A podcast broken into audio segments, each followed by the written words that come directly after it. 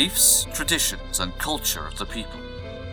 Passed on in the most part through the spoken word, folklore expresses our values, our shared ideas with others. It is both how we were and how we are. Without a record, our customs and traditions may become lost to us in the present, but under the surface, we still draw on them. We still know. It's time to recall our forgotten history and to record the new. This is the Folklore Podcast.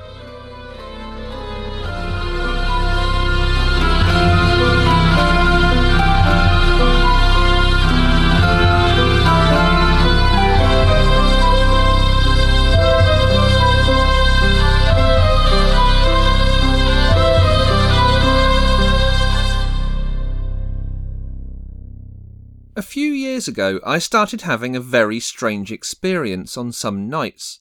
Waking up during sleep, but not feeling awake, could not move, and breathed with difficulty. At first I thought it was a dream, a nightmare in the case, but things started to get worse, became more frequent, even during napping in the school classroom. I was never a very applied student. I went through this situation.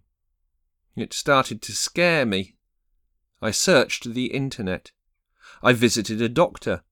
He told me that it was possibly an effect of the combination of stress and deregulated sleep. I worked hard to improve my sleep, started sleeping earlier, regularly, and over time the frequency of sleep paralysis was decreased. Those words came from one of our listeners to the Folklore podcast and detailed their experiences suffering from sleep paralysis. A well recognised medical condition, even in medical circles, this is often referred to as old hag syndrome, because it is common for the experience to be accompanied by hallucinations of terrifying hags or demons. These may appear to sit on your chest and cause the breathing problems. It is this aspect of old hag syndrome which has caused it to enter into folklore and superstition over the centuries, in similar ways around the world. I'm Mark Norman, folklore researcher and author, and this episode of the Folklore Podcast is going to be a nightmare. In modern times, we tend to use the word nightmare to refer to any particularly bad dream. It may wake us with a start or in a cold sweat, but by the morning it may be mostly forgotten. The roots of the term nightmare, however, refer to something rather worse. Proto Indo European etymology gives us more, a malicious female spirit, and mer, the verb to die. This developed all over Europe into mare, for example in Old and Middle English and Scottish, and Mara from the Old Norse across Iceland, Scandinavia, and into Germanic and Old Saxon language. One of our listeners from Croatia, Nikola Pijak, reports having experienced the phenomenon of sleep paralysis many times, and points out that in that country it is called mora. The Latin term for the nightmare is incubo, and it is from this root that we see the development of the incubus in medieval superstition. The incubus was said to be a male demon who would lie with sleeping women and have intercourse with them. They were able to father children, an aspect that was undoubtedly used to explain illegitimate or unwanted pregnancies. The half demon child of a woman and an incubus was known as a cambion. Merlin, the sorcerer of King Arthur's legendary court, was said to have been the result of an incubus sleeping with his mother. This was the way in which he obtained his magical skills. Even in medieval folklore, we may find some gender equality from time to time, and thus we have also the demon in female form, preying on sleeping men, sometimes physically and sometimes in their dreams. In this form, the demon is the succubus, and the name derives from the Old Latin meaning to lie under.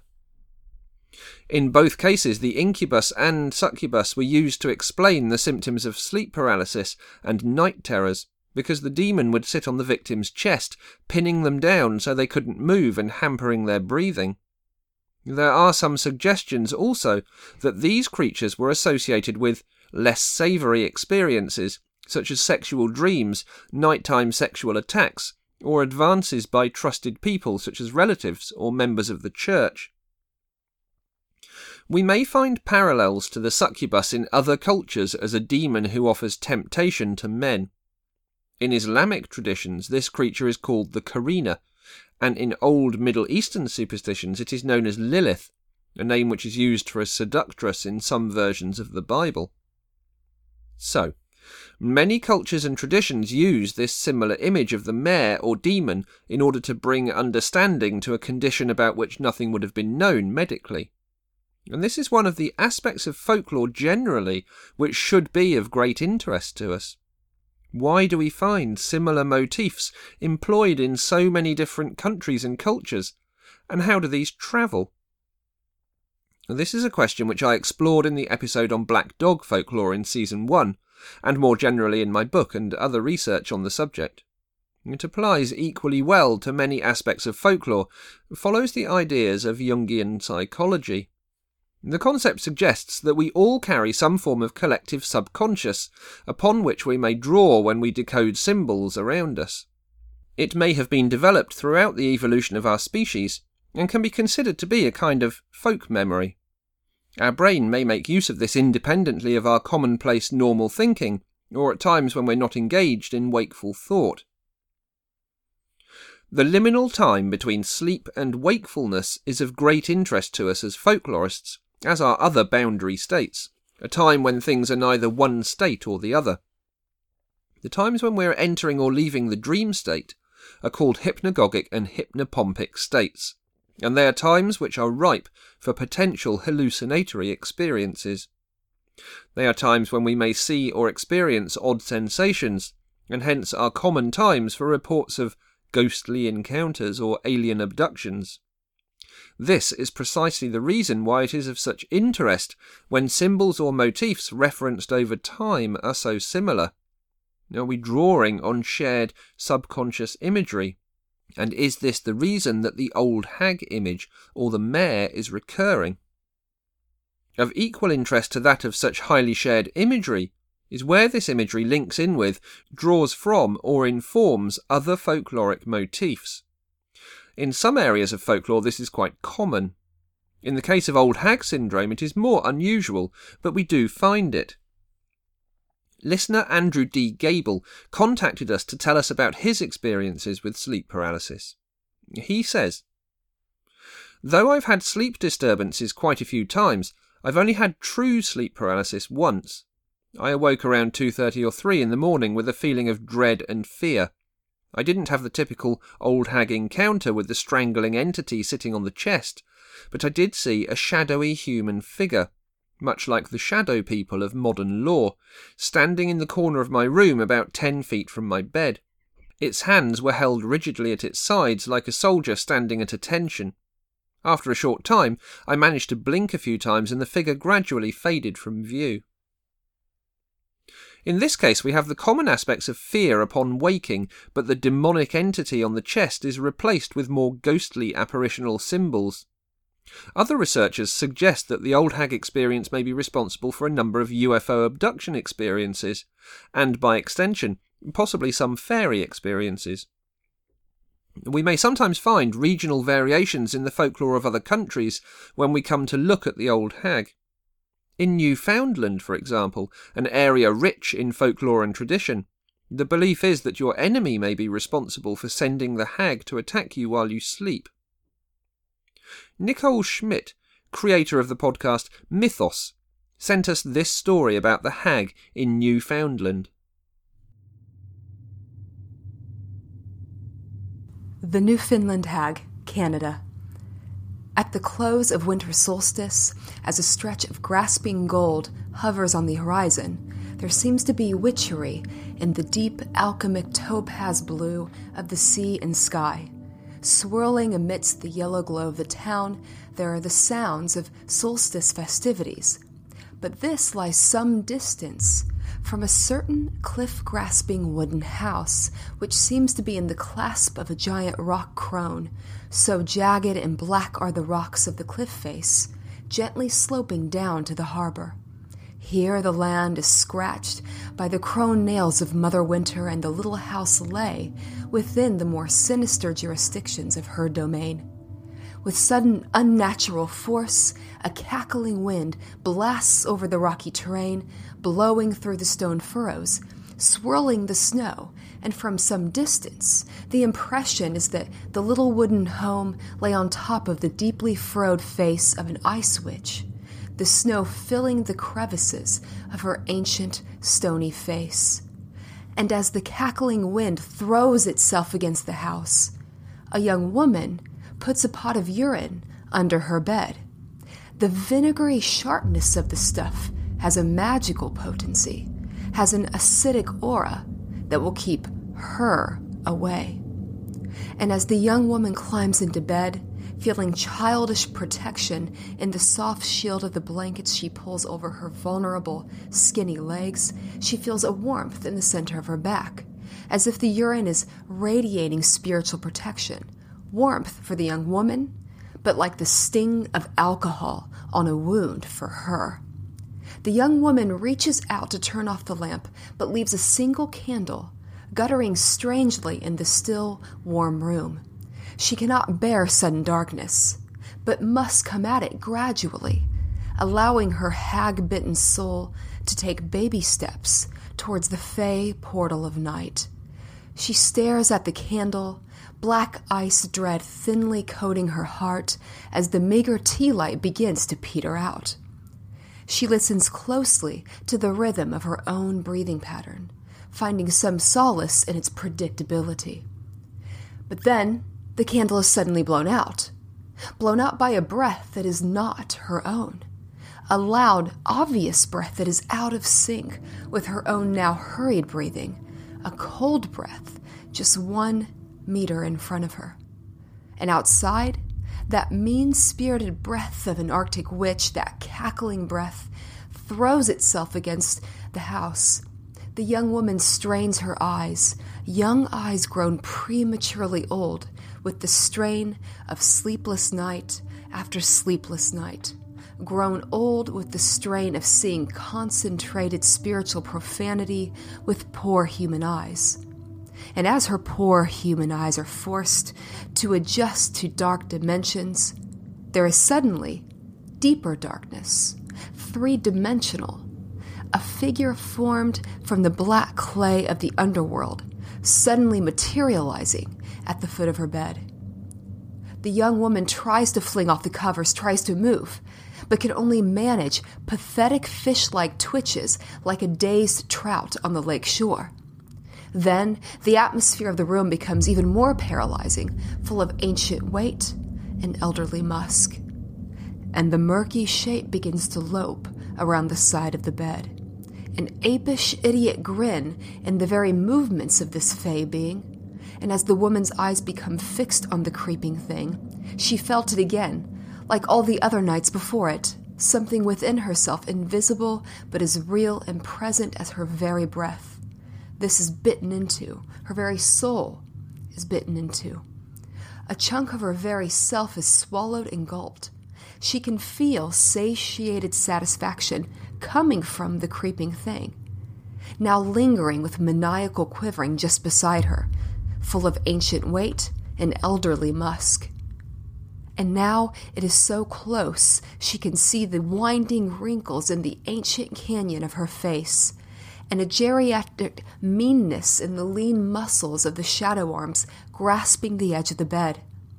The young woman gasps and writhes with those feeble fish like twitches, feels a crushing, freezing weight on her chest, as if her heart has been plunged into the freezing waters of one of Labrador's lakes, glacier gouged and chiseled by millenniums of sharp northern wind teeth.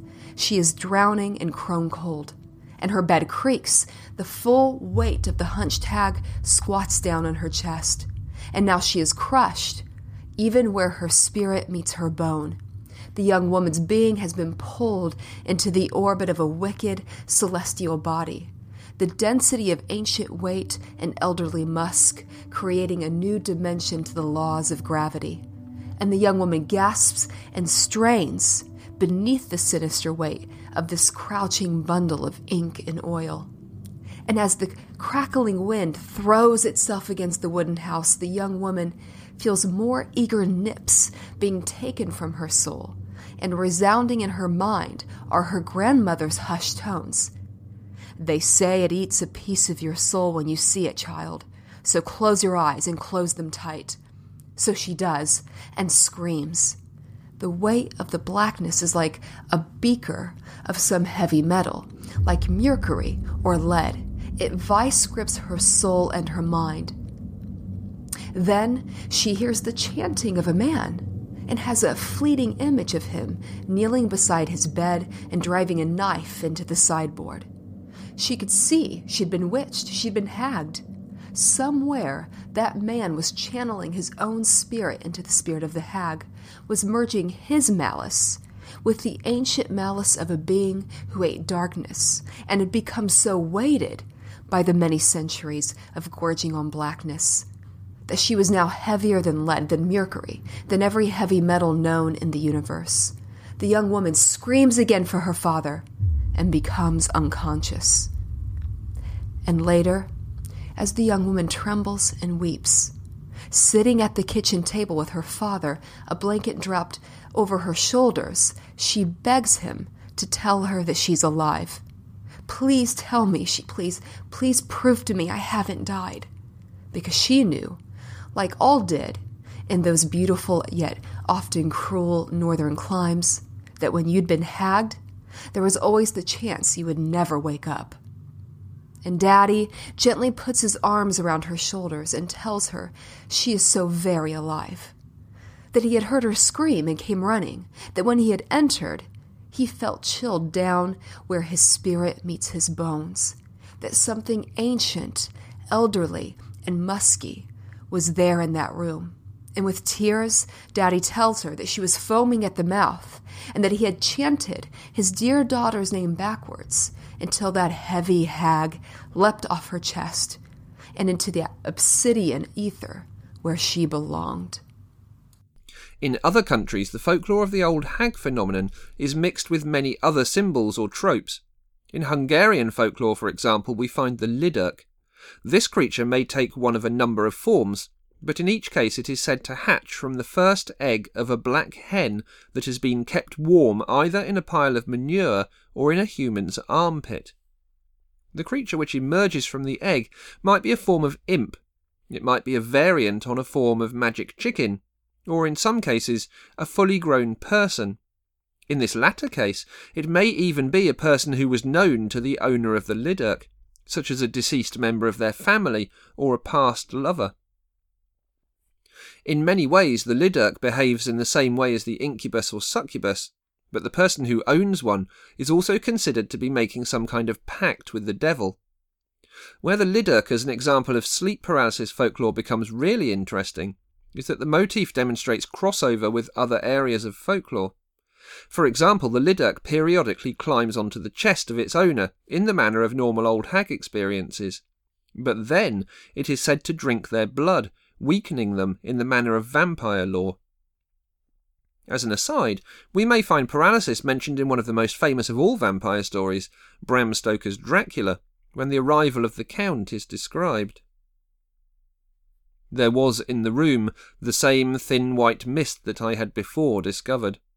I felt the same vague terror which had come to me before, and the same sense of some presence. Then indeed my heart sank within me, beside the bed as if it had stepped out of the mist, or rather as if the mist had turned into his figure, for it had completely disappeared, stood a tall, thin man, all in black. I knew him at once from the description of the others. The waxen face, the high aquiline nose on which the light fell in a thin white line, the parted red lips with the sharp white teeth showing between, and the red eyes. I would have screamed out. Only that I was paralyzed. In this case, of course, the paralysis may be seen to be caused as much by fear as by the more regular symptoms of sleep paralysis. Now, another folkloric crossover can be found with the method of destroying the Lidérc. The only way to successfully do this is to instruct it to perform an impossible task.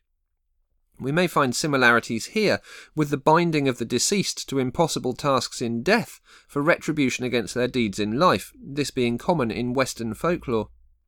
The Lidérc will literally implode from frustration whilst trying to perform its task. Along similar lines to the etymology of the mare discussed earlier, in Hungarian the term for nightmare is lidércnyomás. This translates as Lidérc pressure, relating to the paralysis aspect. Sleep paralysis as a phenomenon is not unusual. In fact, around 40% of the world's population will experience it at least once. As well as being common in sleep disorders such as narcolepsy, it can also be brought on by sleep deprivation. The body paralysis, which prevents us acting out dreams in REM sleep, continues into partial wakefulness in an episode which can last up to six minutes. We're interested here in examining the folklore which is associated with this real medical condition.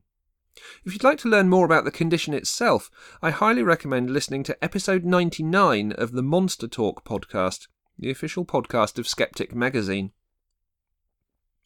It is not always the case that people have the hallucinatory aspect of sleep paralysis, but where they do, the creature that they see will be drawn from the cultural upbringing of the individual.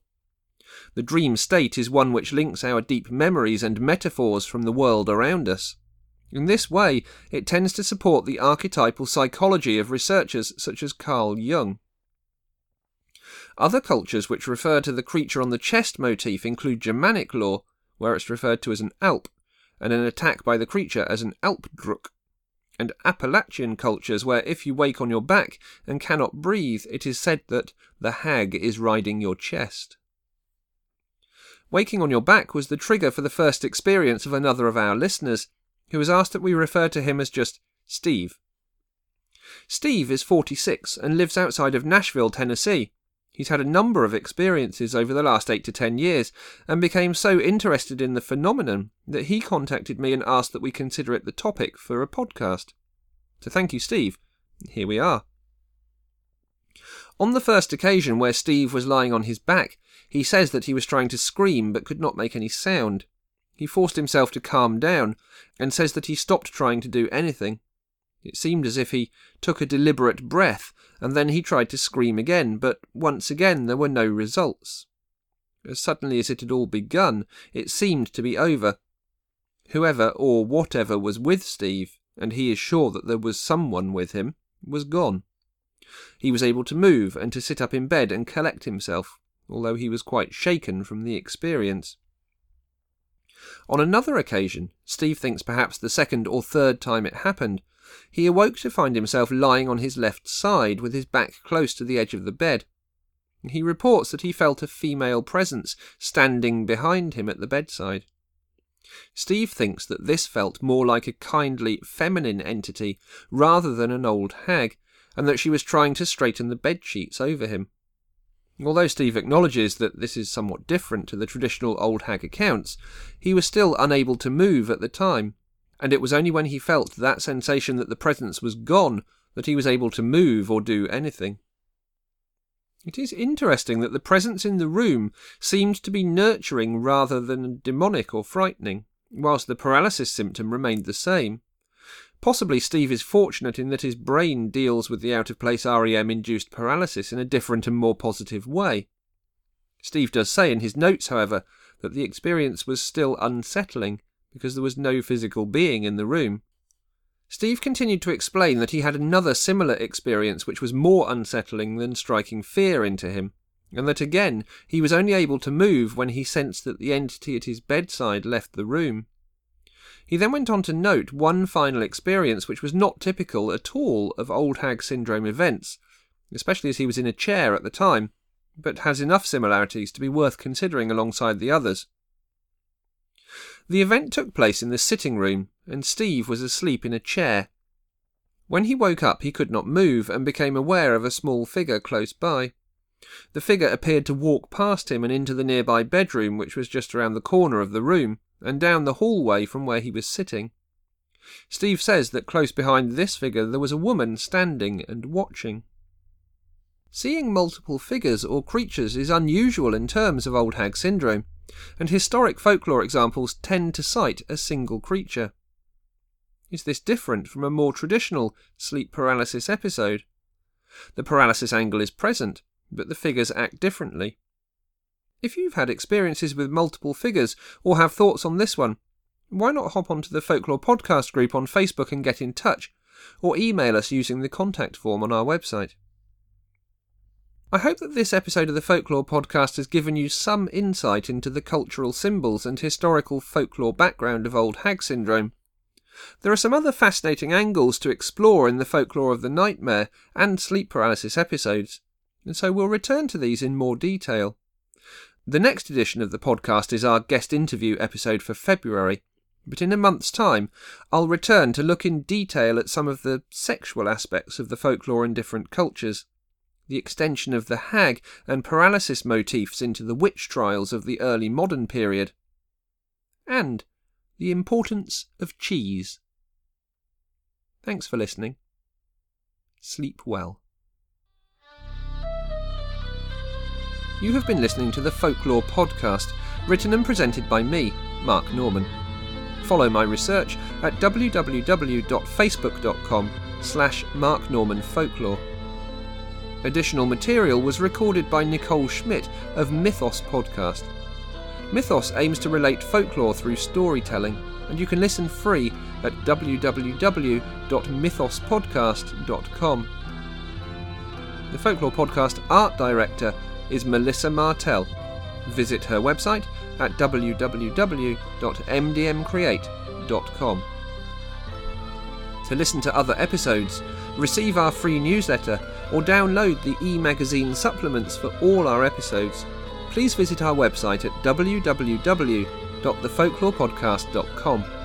You can become a supporter of the podcast for as little as a dollar a month and receive all the magazines, as well as extra episodes, films, and more rewards.